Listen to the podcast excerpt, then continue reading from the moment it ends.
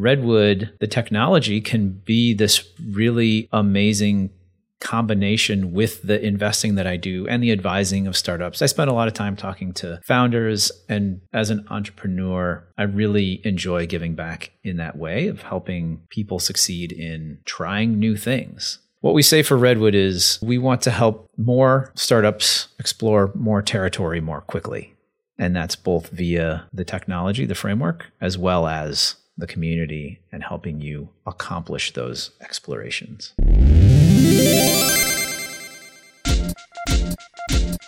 This episode is brought to you by our friends at Retool. Retool helps teams focus on product development and customer value, not building and maintaining internal tools. It's a low code platform built specifically for developers. No more UI libraries, no more hacking together data sources, and no more worrying about access controls. Start shipping internal apps that move your business forward in minutes with basically zero uptime, reliability, or maintenance burden on your team. Some of the best teams out there trust Retool, Brex, Coinbase, Plaid, DoorDash, Legal Genius, Amazon, Allbirds, Peloton, and so many more. The developers at these teams trust Retool as their platform to build their internal tools, and that means you can too. It's free to try, so head to retool.com slash changelog. Again, retool.com slash changelog.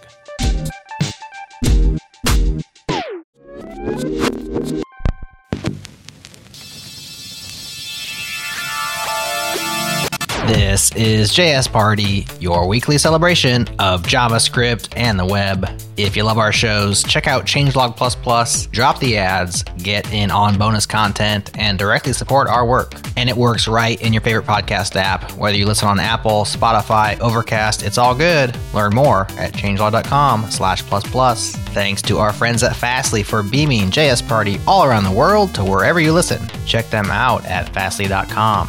Okay, take it away, KBall. It's party time, y'all.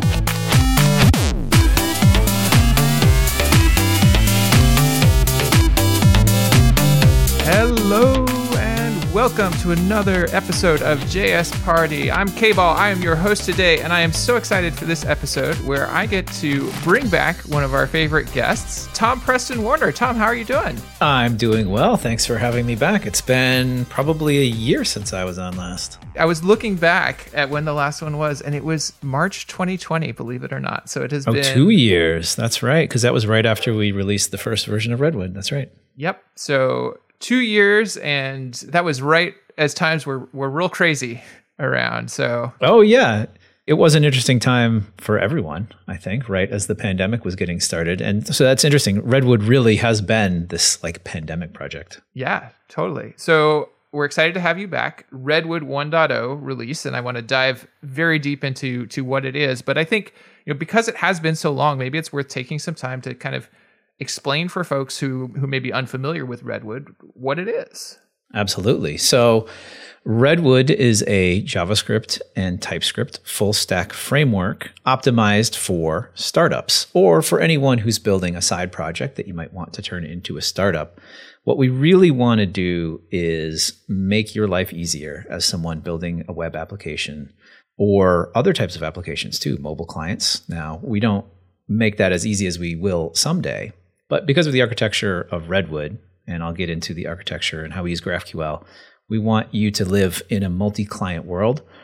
And so, all of these things we've thought about from a Redwood perspective to make your journey building a project, growing a team, making it all maintainable, trying to make that as easy as possible, as smooth as possible, as integrated as possible. Redwood really is a play of integrating all of the best tools and then adding some really great code on top of that to glue them all together and simplify some of the common processes you have. But to really deliver a full stack JavaScript or TypeScript experience for building something that might be or already is the size of a startup. Interesting. So when we first talked, the pitch was okay, Redwood is going to be the Ruby on Rails for the JavaScript world. And you you highlight that a little bit here. It's like all these different pieces integrated and pulled together. Can you sort of flesh out a little bit more what that looks like cuz we're we're not very familiar with that in JavaScript. Yeah, well, Redwood really started as kind of a, a technical experiment to see if I could build a full stack framework for the Jamstack, and that used to be our tagline was full stack for the Jamstack. Because of what Netlify made possible, and I'm on the Netlify board. I've, I've invested in all the early rounds of Netlify and have known the founders since forever. And when Netlify started to make it really easy to package up Lambda functions and get those deployed along with your more traditional Jamstacky, like your static HTML, and or if you have a React app that you're going to deliver via the CDN. I thought that was a really interesting model and could be the base of a more modern kind of architecture for full stack applications. If you had a React application that you want to deliver via the CDN, and you have your business logic, which you can deploy onto Lambda functions, and then you have a database somewhere, and that was that kind of the unknown part of it. Two years ago when we were working on this is like how do you deal with there's not a lot of server good serverless databases. Now there are. So that part of it uh, actually mostly solved. And we made that work. So you end up deploying an implementation of a graphql api that you write in javascript or typescript onto a lambda but you deploy the entire thing to a single lambda which has certain characteristics. Lambdas are not perfect for everything. And so this architecture works and makes that possible. And we have a lot of people using that still today, the serverless deployment option for Redwood. But what we also realized was that's not going to be suitable for everyone. So there are certain performance characteristics that you might not like. The cold start times are still longer than we'd like them to be. You will eventually max out how much code you can put into a single Lambda function. And so we started experimenting with other deploy targets. And so now Redwood is not specific to serverless at all. You have an option. You can still deploy serverlessly if that's what fits your needs, but you can also deploy to traditional providers, serverful providers, things like Amazon. We have a, a deployment option that we call bare metal, now where you deploy in a way that looks very similar to how you did it with Rails and Capistrano, where you're SSHing into an EC2 instance and getting it set up in that way, right? Which can be a, re- and it's super fast. It's really amazing. You have all the flexibility you want around that. Or you can go somewhere in between, right? You can deploy to Vercel as well as Netlify. You can deploy direct to EC2, but you can go in between with services like Render, where it's more of a containerized style approach. And so Redwood works across all of these. And so that was one thing that brought us away from the initial sort of idea for Redwood. And so we started thinking, well, what what is the differentiator for Redwood? Why would someone choose Redwood over something like Next.js, which is obviously the, the most popular player in the sort of like React universe for building a site? And for good reason. It's really great technology. So why would you choose Redwood over some of the alternatives? And what I started to think about was how much we integrate and how much we do for you out of the box, and who's going to need that. Because some of these things make the framework more complicated. Like if you look at Next, Next is really pretty simple. There's not a lot to it. It has a small surface area. It doesn't try to be full stack. It gives you hooks to do database calls and, and other things that you want to do from a server side perspective, but it's not trying to be opinionated in the way that I wanted to build a framework that was more like Rails to give people a lot more out of the box, make a lot more decisions for you out of the box. And so Redwood integrates React on the front side, and it uses GraphQL to communicate from the front end web SPA to the back end, which is a GraphQL implementation using Apollo Server. And then you use Prisma as an ORM to talk from your GraphQL API to your database, and that's all in your business logic. And then on top of that, we also integrate Storybook and Jest for testing. And we have a bunch of authentication providers that you can install with a single command line invocation, as well as different deploy targets. And all of this and a bunch more, logging is included, security by default for your GraphQL API, a really great way to build your GraphQL API using what we call services and then on the front end, declarative data fetching using what we call cells. All of these different things we're packaging up and integrating. And to me, that looked like what you need to build a startup.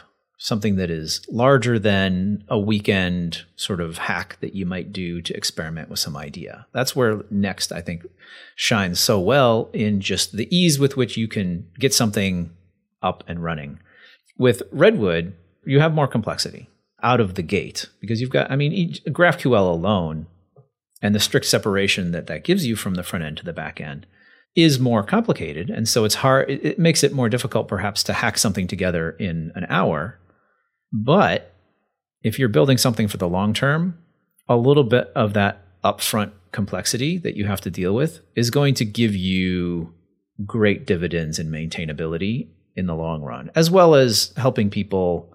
Once you grow a team, you have specialized people, developers. Some people are doing front end, some people are doing back end. You've got all these different roles and having that kind of separation of concerns of what the different parts of the framework are doing to me in my experience as building large pieces of software in large companies that is what becomes extremely valuable and maintains your velocity in the long run. And so that is what made us start to say well redwood is optimized for startups. It's the app framework for startups. Because that then is something that someone can say oh i'm building a startup. I want a piece of technology that's going to get me farther faster and do more for me and deal with all of the stuff that I don't want to have to do so that I can focus on the things that make my business different. And so that's why we've really started to talk more as Redwood being for startups. I feel like there's a number of companies and frameworks that have started in that space because startups tend to be kind of early adopters, willing to, you know, if it takes work off my plate that lets me get to a business faster, an MVP faster, I'm I'm happy to do it.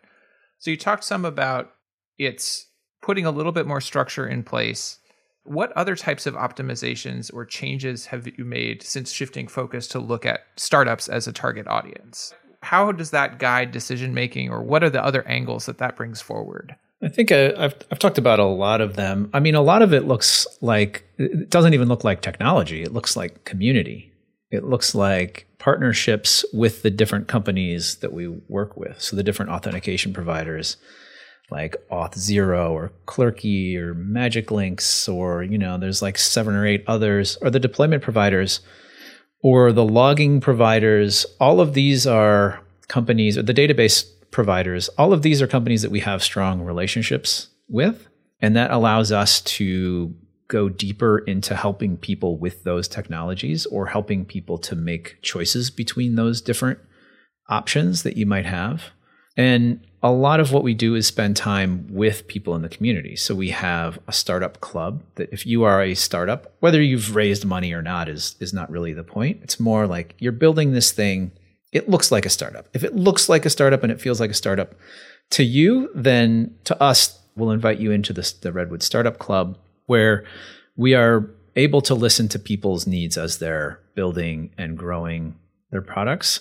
But not only that, really talk through the problems that every startup has around trying to figure out how to hire people or how to determine if you have product market fit or how to choose some of these options, deployment providers, like what's going to work for your use cases, or how to raise money. So I have relationships with a lot of venture capitalists, a lot of VC firms.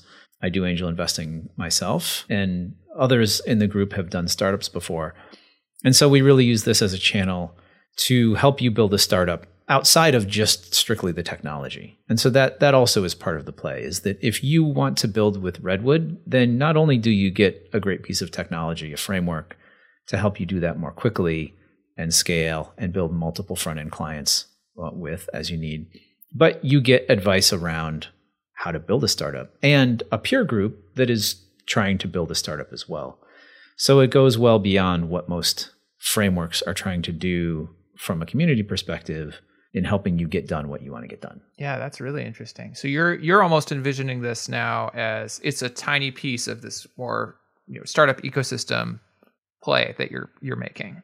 Yeah, I mean these are my great loves. One of them is building tooling for developers. Another one that I've been doing for the last 5 or 6 years is investing in startups. And so I realized that Redwood the technology can be this really amazing combination with the investing that I do and the advising of startups. I just I spend a lot of time talking to founders and as an entrepreneur, I really enjoy giving back in that way of helping people succeed in trying new things. And so, what we say for Redwood is, as our mission, is we want to help more startups explore more territory more quickly.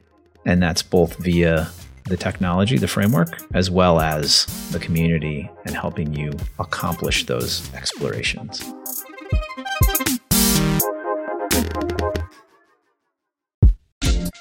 This episode is brought to you by Vercel, the platform that enables front end teams to do their best work. Vercel combines the best developer experience with an obsessive focus on end user performance. And I'm here with founder and CEO of Vercel, Guillermo Rauch. So, Guillermo, I had you on Founders Talk recently talking about making the web faster and how Vercel is built on three pillars develop, preview, ship. But talk about why it's so important to make the web faster. I think, first of all, the web is the most open and exciting platform to build on. And listeners are going to be enthusiastic about JavaScript, which is one of our areas of focus. We think that by creating amazing tools and open sourcing them, developers will go on to create amazing experiences for the end users. And I think that's where the concept of making the web faster to build and faster to end users. That's the, the crucial mission of Vercel. Uh, this is what's led to us investing all across the board to build this end-to-end platform. Started with the framework that you develop with, the workflow of pushing up a change and seeing it instantly and being able to share that change with your collaborators. All the way to shipping to the edge network of Vercel that makes your site or application globally fast, globally available. So it's this very comprehensive mission of making the web end to end faster and more open. I love it. Globally fast, globally available on a more open web. Learn more at vercel.com. Again, vercel.com.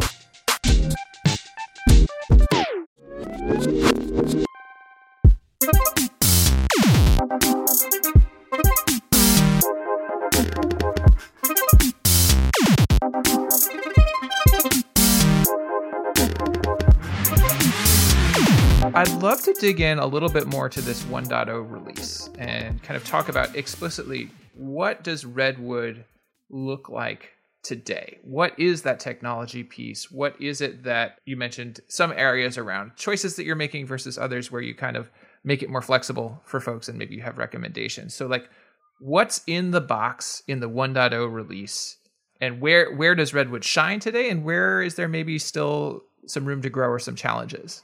Yeah. So the reason that the 1.0 release took two years from the initial 0.1 release is because we wanted it to really feel like a competent way to get a full application out there with all of the things that if you're building some kind of a SaaS project, you are a startup that you could use Redwood and really get there with what's in 1.0. So it has all of the fundamental pieces that we think are necessary.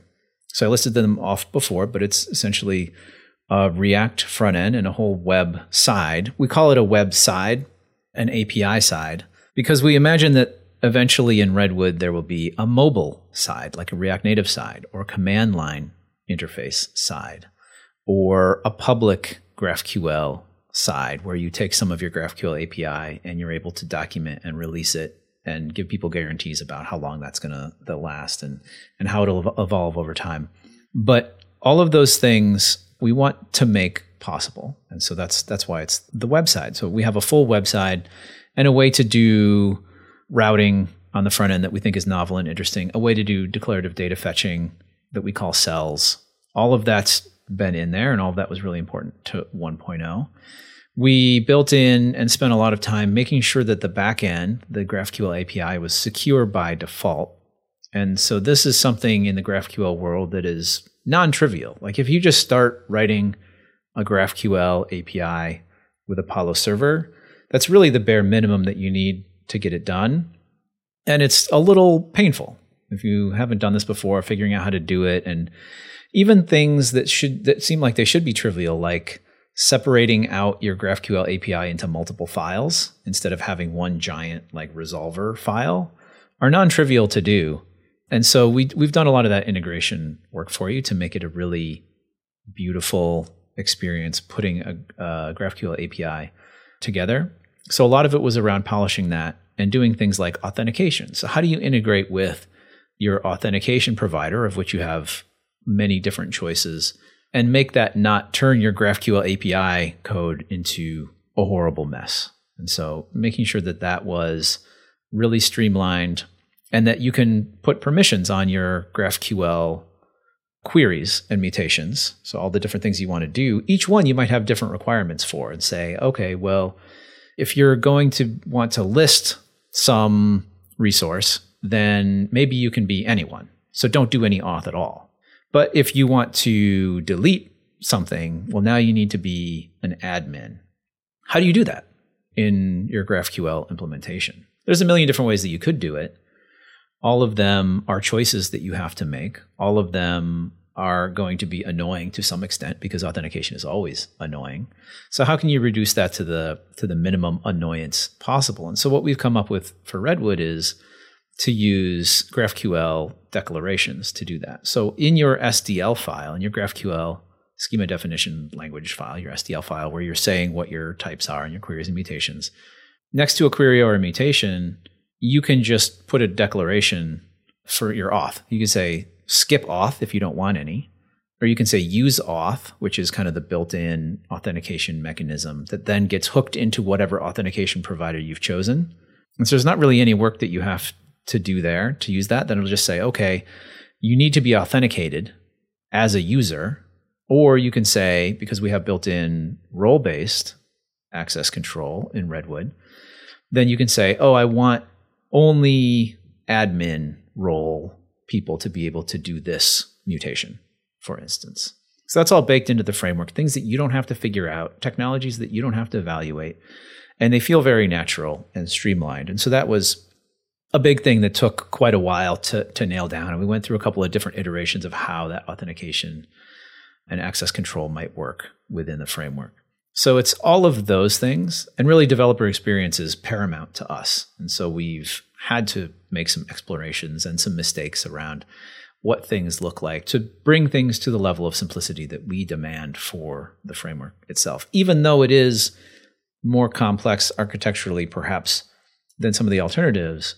It's still important that th- that complexity is not does not prevent you from getting things done, and that it really ends up being a boon to your pro- productivity over the long run. Well, and as you highlight, it's doing complex things, right? Like integrating auth and, and RBAC or role based access control is that's a, a complex thing. That complexity is going to live somewhere. I have this thesis that complexity is conserved, right? It's either exposed to the user or it's baked into something somewhere. So you have baked that into the framework where that complexity is there, but I, as a user of my framework, don't really have to worry about it.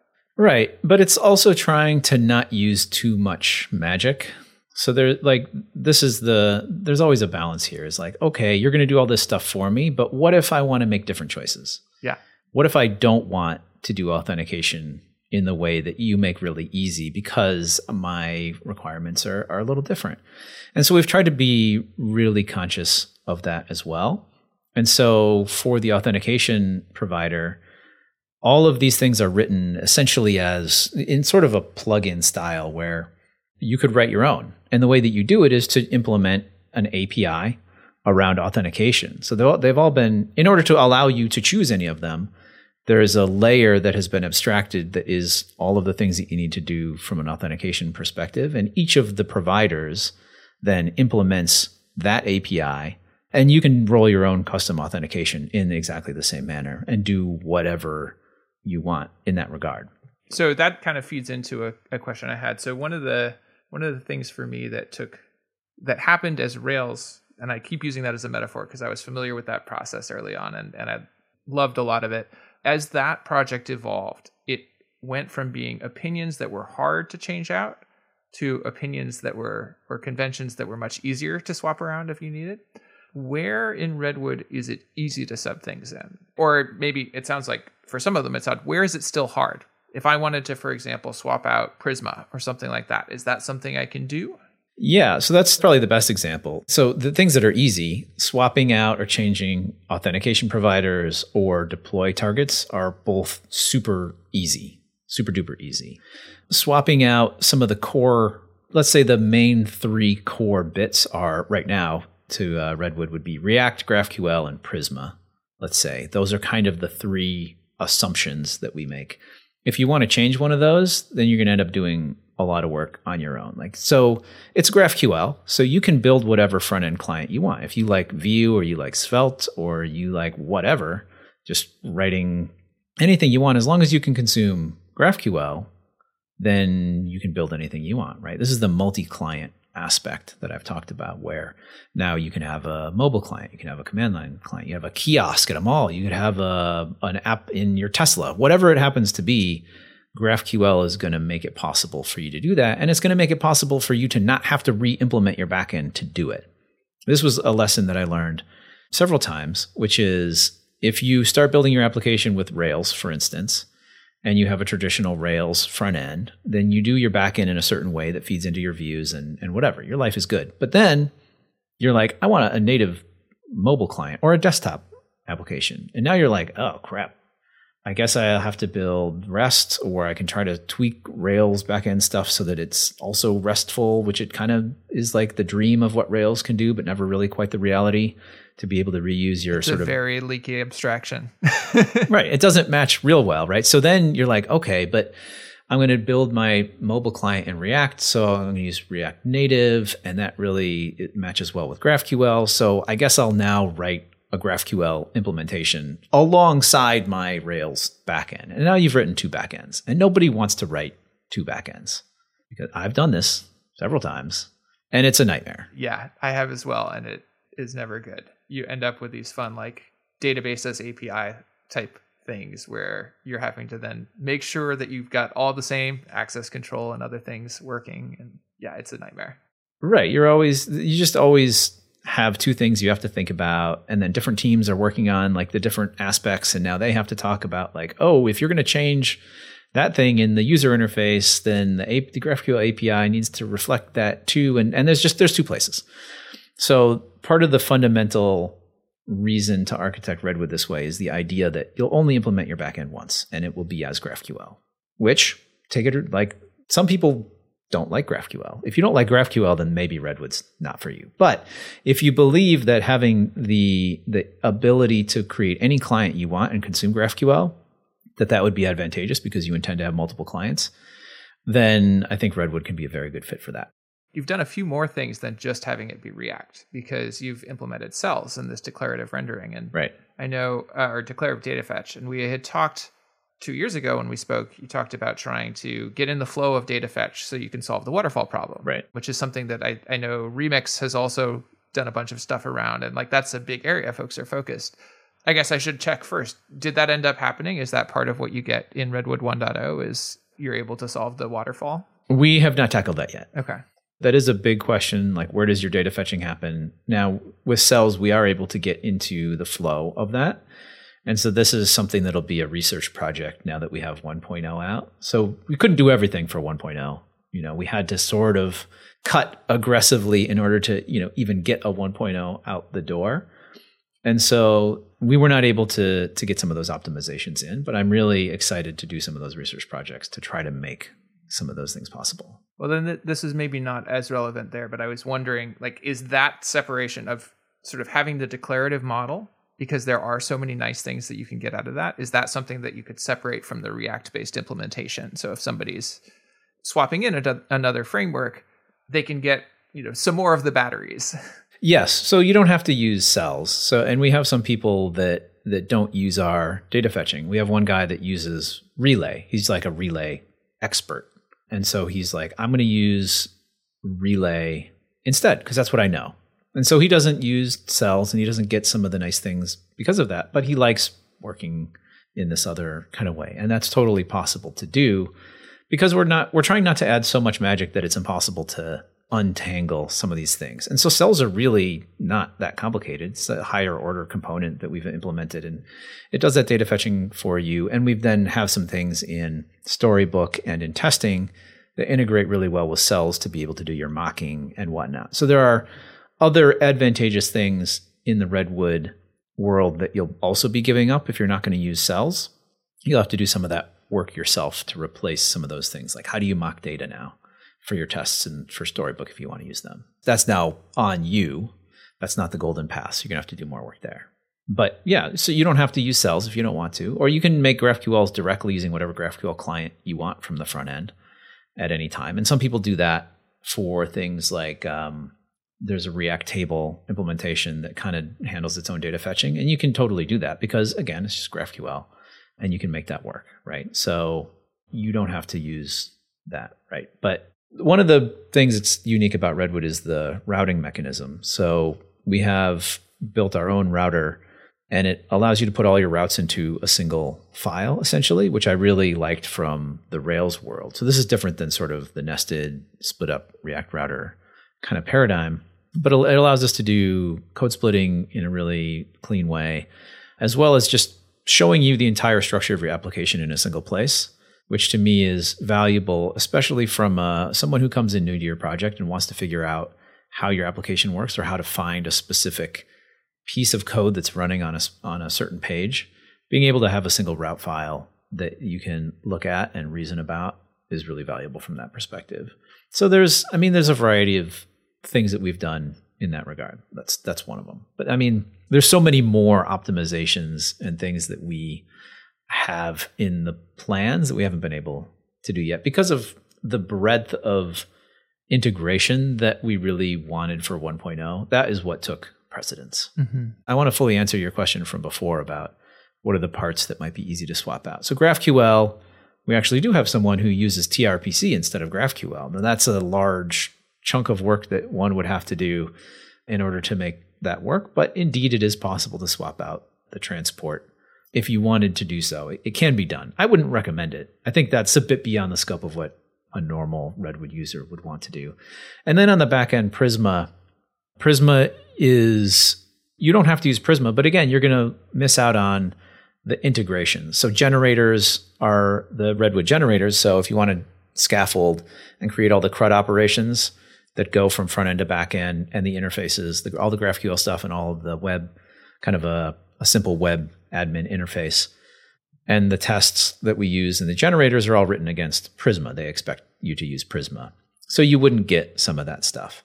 But you could certainly use whatever database you want. So if you want to use, we recently talked to EdgeDB, which is a new database provider, serverless. It sees the database more as an object graph, but a scheme it has a proper schema with it. Really super interesting. So we talked to them and they're like, well, what would it take to allow you to use that? Because then you wouldn't be using Prisma. You'd be using their native, their kind of client that they've written special for that.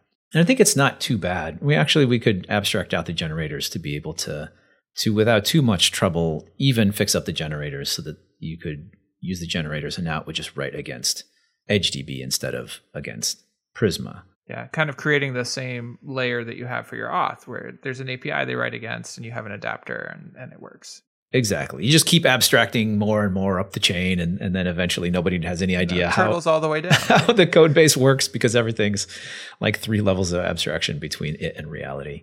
But I mean, this is how a project becomes more flexible, and that's on us to manage the complexity of the framework code base itself. But you know, because it's JavaScript, like well, you can fetch from anywhere. If you want to read from a Redis somewhere, or it's all JavaScript, you can whatever. If you can do TCP IP, then you can do your data fetching like from your backend, read from a data source however you want. You just won't get the kind of the magic goodies that Redwood makes possible.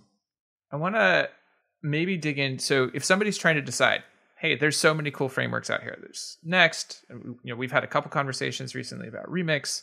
There's Redwood. Walk me through what the decision tree would look like. Like when would I and when would I not use Redwood? Well, first of all, do you like the technologies in general? Like, do you like React? Do you like GraphQL? Do you like Prisma? If you like all of those things, then Redwood becomes a pretty easy decision, especially GraphQL, because Redwood's really the only one of these that builds in GraphQL and makes it really easy to to actually implement your GraphQL API in a way that's way easier than than you've ever done before. So I'd say if that's what you like, if you think that you're going to have multiple front end clients right out the gate, you're going to have a website, you're going to have a mobile client. If you know already that you're going to have those two things, then Redwood also becomes really attractive because you're saying, okay, well, I'm going to think about my application as a GraphQL API. I'm going to have multiple different front ends for it. So I only have to implement my backend once. So that becomes very attractive if you envision a future in which you have multiple clients, right? Because everyone else is going to hide the API from you right now, or it's going to be some proprietary thing, or like it's just not it's not exposed in a way that is first class for consumption by multiple different kinds of clients. In the way that GraphQL is like, I am an API. Mhm. Call me from anything. Yeah. So I'd say that's one of the biggest differentiators for Redwood from a technology perspective is the GraphQL the GraphQL part of it. And the level of integration that we have is another one. Nobody else tries to integrate as much as we do. So again, if you like the technologies that we've chosen, if you're like, you know what, Storybook would be great because either I want to have this great resource for keeping track of all of my React components and use it as a design sort of reference for front end developers to be able to see what all we do. Or my favorite thing, which is to use Storybook as a way to do isolated development of your components so that instead of trying to work on your components in your actual application and then trying to get the database in the state that allows you to see the states that you want of that component, Instead, you just work directly in Storybook to build your React components. And now you can feed it any data that you want and say, oh, I want this to be true and I want this string to be this. And, and now it can look like anything that you want. And you don't have to fiddle with your application and, and be constantly refreshing to get it to where you want it to be You're, you're like putting random data into the database to get it. It's such a pain. Or like looking at loader states, right? It's like, we've all been there where we're like, all right, I'm just gonna I'm gonna just gonna keep hitting refresh and I'm gonna open inspector and set it to slow 3G so I can see my spinner for three quarters of a second. Right. I'm just gonna do that over and over until I get my spinner right. Right. Like that it, with Storybook, you're just like you could look at it all day long. Just open it up. There it is. That's the state.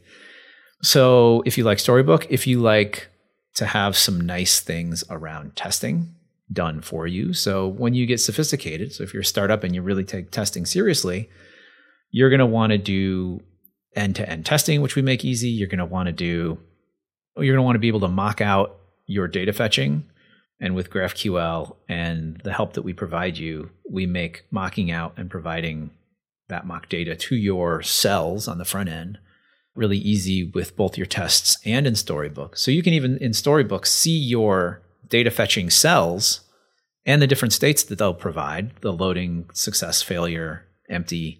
All those states just become different things you can click on in Storybook and they're mocked out. And we make that really easy to do. Or with testing, we've created what we call scenarios, which are a way to set up your database for a specific scenario of, like, let's say you have a user and they need to have three of some object, and that's now your user with three objects scenario which might be different from your user that's totally brand new and they've never added anything and you want to be able to test against that or you have a user that has a credit card set up and they've interacted with these four different users.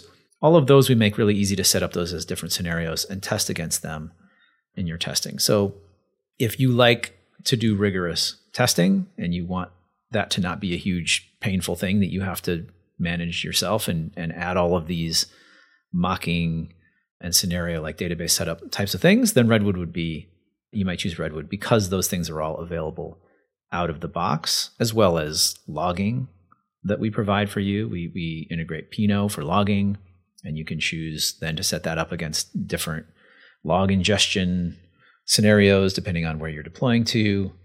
So, those are all reasons that you might choose Redwood from a technology perspective. And in addition to that, then you might choose Redwood because of the community that comes along with it and the help that we can give you around managing, thinking about, and being successful with your startup from a from the human side of it, which is often the even the more difficult side, right? So if you like more with your technology than just here's an open source repository, good luck. If you want to have a community of people that are building and going through the same struggle as you and you like that idea, then that might be a reason that you would choose Redwood as well. One last question on this domain. How's performance? I'm thinking things like server side rendering, data fetch, thinking about bundle size, all these different aspects. Yeah, I mean they're they're not going to be any different than your traditional SPA. So Redwood, the right now the website of Redwood is fairly traditional single page application architecture. And so there will be some performance implications because of that that we're all used to. Now we have the ability for you to be able to pre-render pages right now, and then they'll hydrate on the website on the browser. After you do that, and these are all things that are fairly common today. This is the one thing. So let's say you're looking for reasons to not choose Redwood. One of them might be I need more server side rendering capabilities, which something like Next is really great at. The, the kinds of things that Next can do from a SSR perspective are really great. We actually have a lot of startups now that are that are using Next as essentially a client for the GraphQL API. So they need to have HTML delivered with OG tags, for instance, or whatever the reason is to be delivering something from an SSR perspective. They'll use Next and have it call via GraphQL to the backend to fetch the data. And that ends up being a fairly common pattern now that we have 1.0 out the door. I would love to get some more of those SSR capabilities into Redwood itself to be able to, on a per route basis, essentially specify what characteristics you want, whether you want it to be pre rendered, which you can currently do, and you just say pre render in the route. You just add pre render to it, and now we'll pre render at build time. And that'll be delivered out to whatever your deployment provider is in the right kind of way. For that to be delivered as HTML and then rehydrated, but I'd love you to be able to say, I want this to be server rendered as HTML and, and, delivered in that capacity in a similar kind of way. Now, there's some challenges and weirdnesses around that because of GraphQL, where it's like, okay, now the server is going to execute the page and it has to talk GraphQL to itself. Like, that's potentially a little weird. So then I was thinking, well, maybe you can drop GraphQL and, and it can talk to the services directly because in Redwood, the way that you implement your GraphQL API is really in a very JavaScripty way. So if you've ever done this before via resolvers and like Apollo Server or something, you're essentially providing it a bunch of functions that are the resolvers, but you have to pass it arguments that are in a kind of a weird way. Like there's no way that you can really reuse any of that logic in other places because you're all just stuffed into these resolvers. And so with Redwood, we've added a level of abstraction on top of that so that when you're implementing your resolvers, they look like just regular JavaScript calls and they receive an object of arguments. And then the other stuff that you might pass into the resolvers as additional arguments. But the reason that this is nice is that you can now call those resolver functions from other places in the code. So let's say you have a GraphQL mutation to add let's say it's a you're writing a blog engine and you have something that's going to add a blog post. That's something that you might want to be able to trigger from somewhere else in the code base. If you've got that stuffed as just this function that's being passed or implemented in a resolver it's like how do you reuse that? So code reuse becomes really challenging in kind of the the simplest way that you would write your graphql resolvers but in redwood it's really just how things are named so if you name a function a certain way that matches what it is in the SDL, then we'll match those two things up. And that's done automatically for you. But the signature of it is still done in a way that it makes it easy to call from other places in the backend. So you could have some other function be calling your add a blog post function the way that you would normally in JavaScript. But because it's named a certain way, then it gets picked up by the thing that exposes the GraphQL. Yeah, that's really interesting. So I think Next and Remix and these folks often their server side rendering, it's still the client, right? They're still rendering a client and expecting to have an API. And then they do have endpoints you can call for the API, but I think that is still like a that's a network call and it's probably a local thing rather. But what what I'm hearing here is you could potentially kind of sub out the GraphQL client to have a server side rendering client that just calls directly into those functions.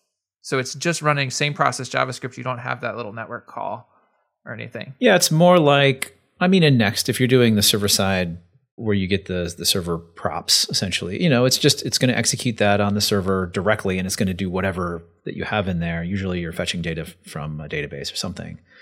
In the same way, we could have Redwood allow you to do on the web page. You're, if you're using cells, then you're going to provide it a GraphQL query, and it's going to do the network call, and then you're going to get the data back and that's going to go into your success component. Is there a way that we can that depending on the GraphQL call, like it gets like I don't know, these are things that we're thinking about right now. Like, is there a way to cut out the GraphQL query in that regard and have you specify it more as just a, a function call? So maybe you know that it's going to be done server side, and so you're not using graph you're not even using GraphQL. You're just allowed to call the services directly because you know that you're in that execution environment. That's the hard part, right? Like, I mean, there are there are things about SPAs that are annoying, especially around hydration, where you have to now be sure that your page can execute in both a browser and a, a node environment, which can be fraught for, you know, if you don't know that that's going to happen, then you're like, I'm going to use this library. And you're like, oh, you can't use that library on the browser. Right.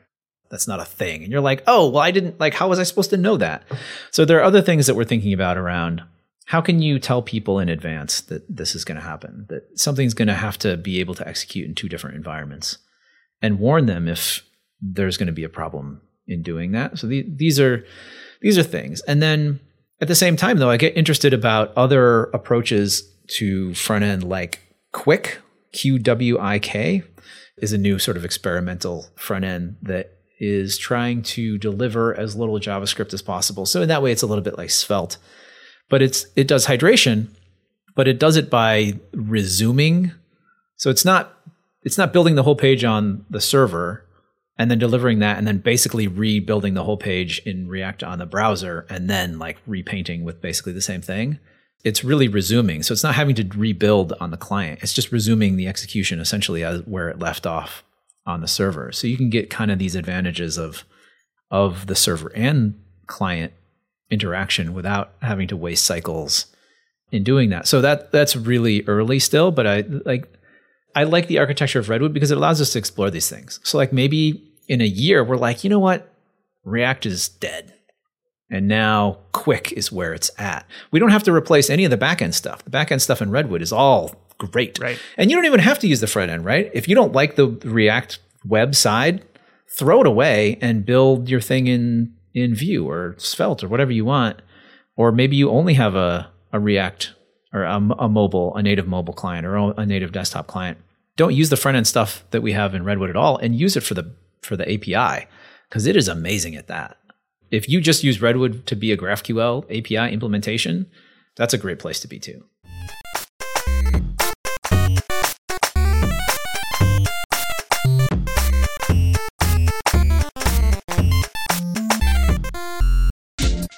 This episode is brought to you by our friends at SourceGraph. They recently launched a new feature called Code Insights. Now you can track what really matters to you and your team in your code base, transform your code into a queryable database to create customizable visual dashboards in seconds. Here's how engineering teams are using Code Insights. They can track migrations, adoption, and deprecation across the code base. They can detect and track versions of languages or packages. They can ensure the removal of security vulnerabilities like Log4j.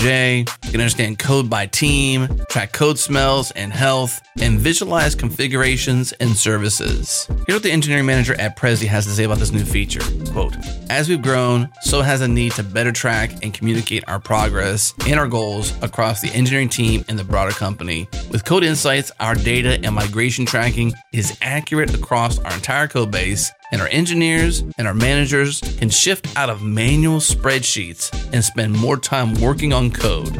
End quote. The next step is to see how other teams are using this awesome feature. Head to about.sourcegraph.com slash code dash insights this link will be in the show notes again, about.sourcegraph.com slash code dash insights. And by our friends at Raygun. They give software teams instant visibility into the quality and the performance of their software. And I'm here with John Daniel Trask, co-founder and CEO of Raygun. JD, talk to me about the joy a team feels when they're able to find and resolve an issue even before a customer has a chance to get upset or reach out to support about the issue. Talk to me about that. Well, I find it pretty exciting to be able to hit it off early. So, and being able to tell people that you resolved something. So maybe they come through, you know, and they do report an issue, and you can say, cool, well, we don't need to ask you for any more context. We've got all the details and we can have this fixed tomorrow. It turns an at risk customer into an absolute raving advocate. So that's a huge win. And then the other thing that was a little bit embarrassing embarrassing. We launched Raygun, but we had these other products and we instrumented them.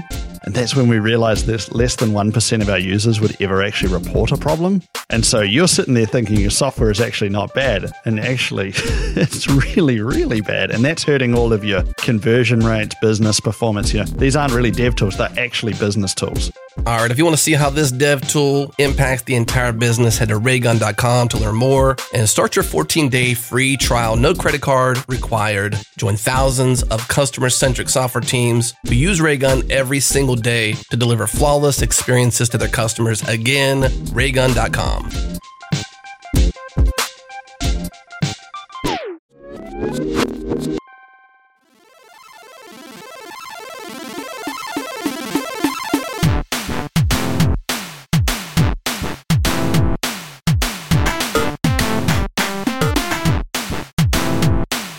So I'd love to get a sense. You know, we talked a little bit in the end of here of like some of the things that are there, but you know, what is the vision for Redwood 2.0 or 1.3 or wherever we're going? And I'm kind of curious to explore along three dimensions. So one is like, how are you organizing the project yourself? Because I think you're doing some unique things there in terms of how you're funding and things like that. What do you see as the future in that community aspect you've talked about? Maybe those are the same thing, or maybe they're subtly different. And then technically, what are the, you know, we've talked about all sorts of dimensions we could go, but what are the next one, two, three? And then what's the like pie in the sky long term vision? But maybe let's start on the organization. Yeah. So, one thing that's maybe a little interesting about Redwood organizationally is we have a fairly large core team. It's around 20 people right now. That's because we really like to invite in people from all kinds of backgrounds and experiences, and especially skill level. So we've had people on the core team that were essentially just out of a, a boot camp, and they come in and they're able to do some things with the code, but they'll participate maybe more at first in the community aspect or in the outreach aspect where they're writing blog posts or they're doing podcasts. And that's been really valuable for us to have that more beginner perspective for people to come in and say like this is confusing. Like how does this work? That kind of feedback helps us really improve the documentation make sure the tutorial is really rock solid. We've spent tons of time on the redwood tutorial. It is one of my favorite things about redwood is that is how much time we've spent making sure the tutorial is solid and that it's tested and it works and it's really enjoyable. And we've produced videos around it in case you just want to watch it spent tons and tons of time on the tutorial. And those things are great because of the the different experiences of the core team members. And so people come and go out of the core team and we like that because we like giving people opportunities. I mean, a big part of why I do this at all is because I love building tools and I love giving people opportunities. And so anyone who comes in that wants to level up, that wants to contribute and be a part of this and if I can help them succeed in that way and land a job, which a bunch of people that have come into the core team that were more junior on their path were able to land jobs because of their involvement in Redwood on the core team. And that gives me a great deal of satisfaction. And so the core team is large and sort of ever evolving. I mean, I would love to have a 50 person core team someday. And we're able to do that because we have really great leaders that are able to organize that. Mostly, I speak not of myself necessarily, but of David Price, one of the co creators, who spends most of his time engaging with the community of contributors, the startups, and really deeply creates these relationships that then turn into people that come on to the core team, people that can be successful in a way that is more organized than you'll generally see in an open source project. So organizationally, that's kind of how we are. We have a, a, core within the core. There's maybe a a deeper core of people that are involved every day and people that I pay to work on the framework. And then we have a larger core of people beyond that. And then we have our larger set of overall contributors.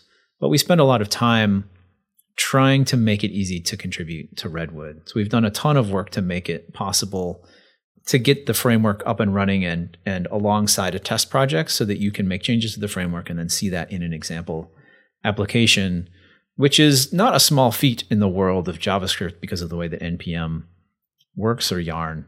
The way that that works makes it really difficult to get a, f- a dependency local so that you can make changes to the dependency and have it reflected in your actual application. Like that is a monumental nightmare.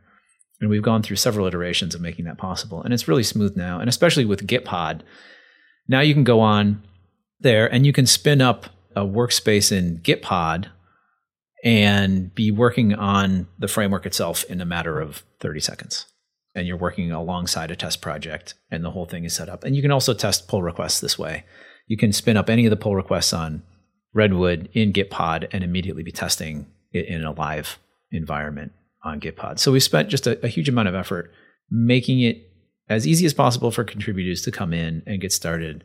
And David runs a series that he used to do every two to three weeks where he'd spend an hour with people who expressed interest in, be, in, interest in becoming contributors, going through this whole process so that people would be set up to be able to work on the framework itself. So we've we've spent more time and effort than I think most in working on the contributors community and making it possible for people to get started. Because it's not easy. Coming into a large complex framework and contributing to it is non-trivial shall we say. Totally. Yeah i love to to hear about that. Community wise what are you working on there? So that's sort of the community of the framework but you've also talked about this community of startups. So where is that something that is actively evolving? Do you have a vision for where that's going yeah, so we have, let's say, there's about 30 startups that we know of that are building with Redwood right now. And we try to track as many as we can to get a sense of is this angle of optimizing for startups, is that working? Like, are they out there? Are people choosing Redwood and building with it? We want to know. This is helpful for us to,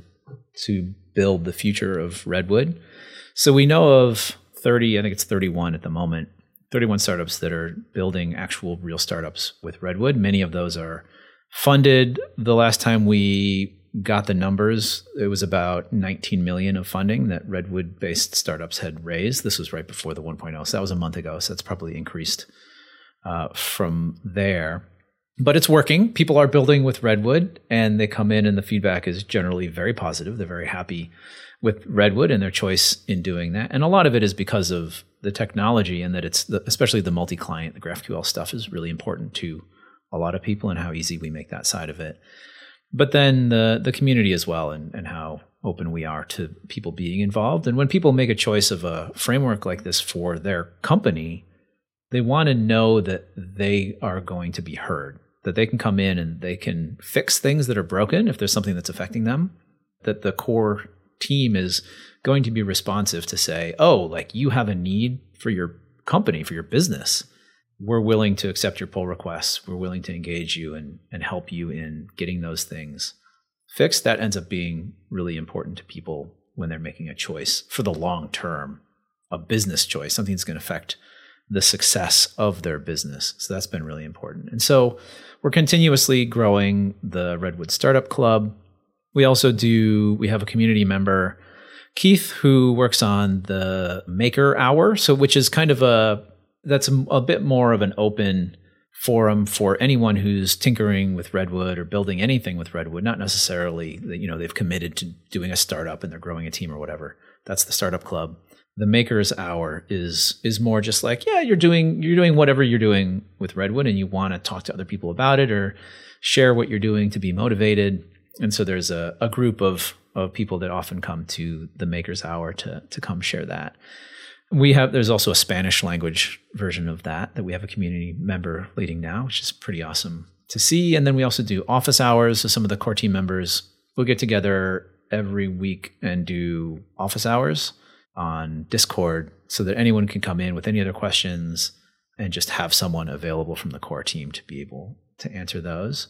So we have a Discord where we have an active chat community where people come in and we'll do some events and things in there. That's a great place to just meet other Redwood developers, ask simple questions, and get help or get pointed to the discourse forum software where we really have this ever growing knowledge base that is the better place for asking questions and getting answers that may be a bit more complicated than than you might ask in the in the chat in Discord.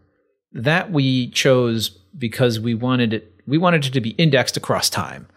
And so this is a great, this is where a lot of people land when they're searching for things about Redwood. Like, I have this question How do I implement this thing? Or what service should I choose for this other thing? Or like, how do I, whatever? Then you'll often end up in the forum. And that's on purpose. We wanted that to be this long term growing resource that's indexed, it's, on, it's searchable. So all of these things are part of the community that we've assembled. And that's all, that's all going to plan. It's hard to grow a community. It's in in open source. It's especially hard from a diversity perspective, and we work really hard to try to increase the diversity of who we see in our community, but it is still overwhelmingly white and male, which we're always trying to counterbalance with outreach to other communities. And this maybe segues me into the Redwood Startup Fund, which I can talk about, which is a purposeful effort to increase the diversity of who we see, especially as startup founders. So the start the Redwood Startup Fund I announced when we launched the 1.0. This is a $1 million investment fund that I'll run alongside the angel investing that I do, where I intend to write twenty-five to fifty thousand dollar checks to startups that are using Redwood in their stack to encourage people to build with Redwood, obviously, but to also fill out the latter part of the startup journey that we can offer directly. Up until then, we could offer you technology to build with. We could offer you a community and help to think about and strategize about and connect you with people in the startup and investment community, but we couldn't give you actual money directly. That was not part of what we could really offer. Now, with the startup fund, we can, for those startups that we really believe in, that we think can go the farthest, we have money available directly to fund. So 25 to 50K checks really early. I'm hoping this can be super early stage funding, maybe before you've even incorporated your thing or, or even written much code around it. And I'd like to prioritize a more diverse set of people that are building. So more women founders, more black founders, other minor, minor, minoritized groups in the software development community that want to come in and do that, but may otherwise not have the option to do that because of whatever constraints that they have, or just to have someone who believes in you that has some money to where you can get started and try out an idea. This money is intended to increase the diversity of the community directly through how we prioritize who gets that money. And the other side of that is I'd like to prioritize startups that are working on climate related things with the software that they're building. This investment is run through Preston Werner Ventures, which is the entity that I use for angel investing. We also do a lot of work around climate. We have a team of 10 people at Preston Werner Ventures where we do grants around climate as well as political work to try to move the needle on climate change. This is a primary focus of what we do with the Preston Werner Ventures effort that my wife and I run. And so I'm trying to dovetail all of these things together, sort of combine the open source work that I love to do with the angel investing that I love to do, with the climate work that I think we have to do, and try to pull them all together into a, a tighter bundle of things. And so that's the startup fund. So that's another part of community building and trying to purposefully evolve the community into what I think is a healthy direction. Awesome. Well, let's close talking a little bit about the technical future. What do you see coming next in the framework itself? What are the focus areas for, say, the next six months? And then where, you know, if you haven't already covered them, are there any things that you see as like, ooh, we're definitely, we got to get there someday? Yeah, there's lots. So, one of the biggest things on my mind is some kind of SSR type of a solution, whether that be something that we can bake into Redwood itself and make it really easy on a per route basis. That's a little complicated because of the architecture of Redwood, the GraphQL choices that we've made. Or is it just making it possible to use Next.js as another web side and then making whatever integrations we need there to allow you to use Next.js in a more official capacity. Just some story around you have certain needs around SSR because of what you're doing and making that possible. So we'll be doing a lot of thinking about that in the near term. We've been going over this with the startups that we've been talking to and then in the community in general just trying to think about like what are the next biggest things for the roadmap because I want to really be driven by the people using Redwood and their needs, especially if you've chosen Redwood and we've made this promise to you that we're going to help you build your startup. then it's incumbent on us to keep building the things that you, as your company evolves and you're using Redwood, that you're going to need as time goes on. So a lot of those things end up looking like scale. Like, what do you need at scale? So that's why we think about SSR, but other types of caching as well. So it's possible to, to do GraphQL caching, GraphQL layer caching with Redwood right now. There's some how to's on the website in the docs about how you can hook that up to a Redis, for instance, to do GraphQL caching in a very similar way to GraphCDN, the company that is doing GraphQL caching. GraphCDN is great. If you want to have more control over it, then you can actually do GraphQL layer caching with Redwood itself via a plugin to Yoga, which is the, the GraphQL framework that we use now. We started with Apollo Server, and now we're using stuff from the Guild, who are amazing, and we work very closely with over there to be the GraphQL web server. So there's there's things around that, improvements to testing, adding in additional sides. A lot of people want a native mobile side, and they're waiting for that for us to say, all right, here's the React Native side, and here's how it integrates, and here's how we're going to make it improve the DX of building a React Native client alongside that. That is one of the most requested things right now. Things we talked about before, like waterfall, like how can you improve the overall? Like if you have a page that's going to be doing multiple different GraphQL calls that don't need to wait for each other, but they're nested, how can we gather those up and do them for you simultaneously? So that's a bit of research that I'd love to do in that regard. I mean, there's a lot of just bug fixes and kind of small improvements to all the different aspects where it's like, oh, there, there's some missing bit of how you do your testing. How do we fill that in? So a lot of the work will just be working through the backlog of issues and pull requests that are outstanding. Now that we have some time to stand back and say, all right, let's now that the push for 1.0 is over, where are we going to go from there? So we're really in the in the phase of nailing down what the roadmap for the next three to six months looks like right now. Now that we can take a breath from getting 1.0 out the door and really talk to the startups and people using it. So I can't paint for you a really solid picture of exactly what those choices are going to be, but that's a flavor of of some of them. And there's just there's so much there's just so much room to improve still in the world of JavaScript frameworks. I feel like it's only uh, when we started 2 years ago, there were others that started around that same time. So now we start to see a lot more people thinking about and, and doing integrations around this. It's just it's really nice to see finally this coalescing of some of these ideas happen in the community. Yeah, it feels like the pace of innovation at the sort of UI framework level of like React versus Vue versus Svelte has slowed down, and now there's all this interesting innovation happening at the application layer of just like how do you or frame i guess application framework layer of how do you package these things together into a useful application?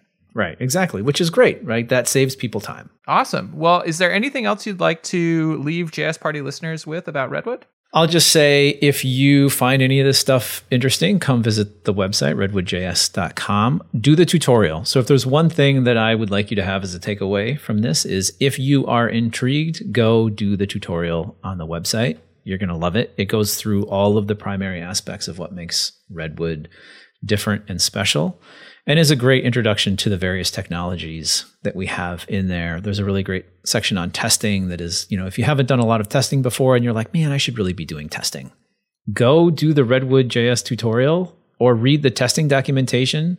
It's written by Rob Cameron, who's the same person on the core team, co creator that wrote the tutorial. And he's just a master of communicating these complex technical ideas. And it's just a great intro to testing with JavaScript with Jest, the testing documentation on, on the Redwood documentation site.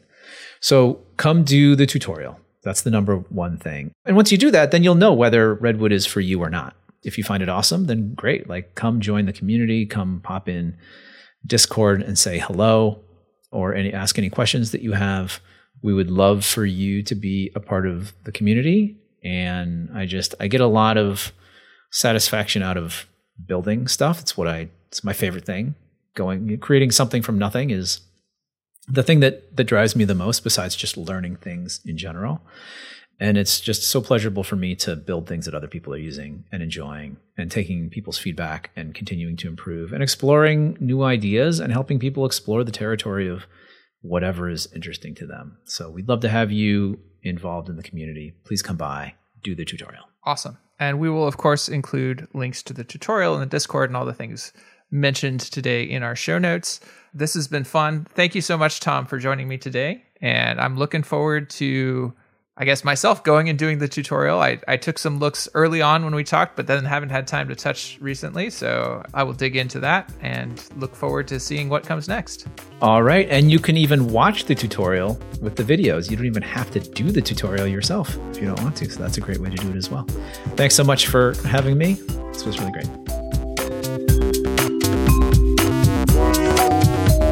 That's JS Party for this week. Thanks for hanging with us. Now is the time to subscribe if you haven't already. Head to jsparty.fm for all the ways. If you dig this show and you're not subscribed to the changelog, let's fix that bug. We have some amazing conversations with brilliant people like Paul Orlando, who writes about unintended consequences when systems operate at scale.